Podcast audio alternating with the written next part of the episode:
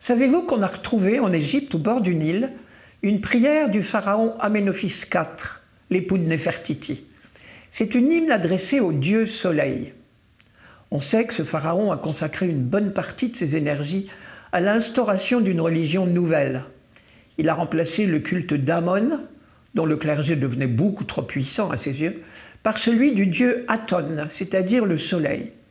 Et à cette occasion, il a pris un nouveau nom, Akhenaton. Sa prière a été retrouvée gravée sur un tombeau à Tel Al-Armana, sa capitale. Je vous en lis quelques lignes.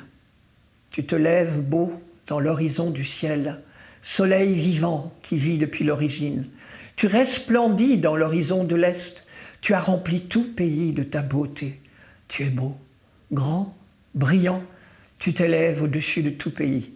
Combien nombreuses sont tes œuvres, mystérieuses à nos yeux. » On est tenté de le rapprocher du psaume 103-104 que nous chantons à la Pentecôte. Revêtu de magnificence, tu as pour manteau la lumière.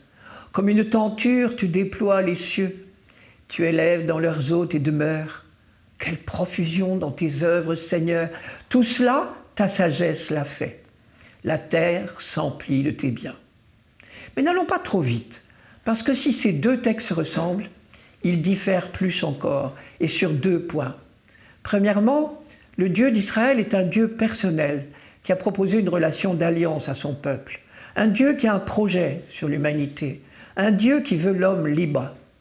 Deuxième différence, dans la pensée biblique, contrairement à la prière du pharaon Akhenaton, Dieu seul est Dieu. Le soleil n'est qu'une créature, dépourvue de toute volonté propre. Dans d'autres versets de ce psaume, on affirme « Tu fis la lune qui marque les temps et le soleil qui connaît l'heure de son coucher ». Tu fais descendre les ténèbres, la nuit vient. En d'autres termes, si le soleil a un quelconque pouvoir, c'est Dieu, et Dieu seul, qui le lui a donné.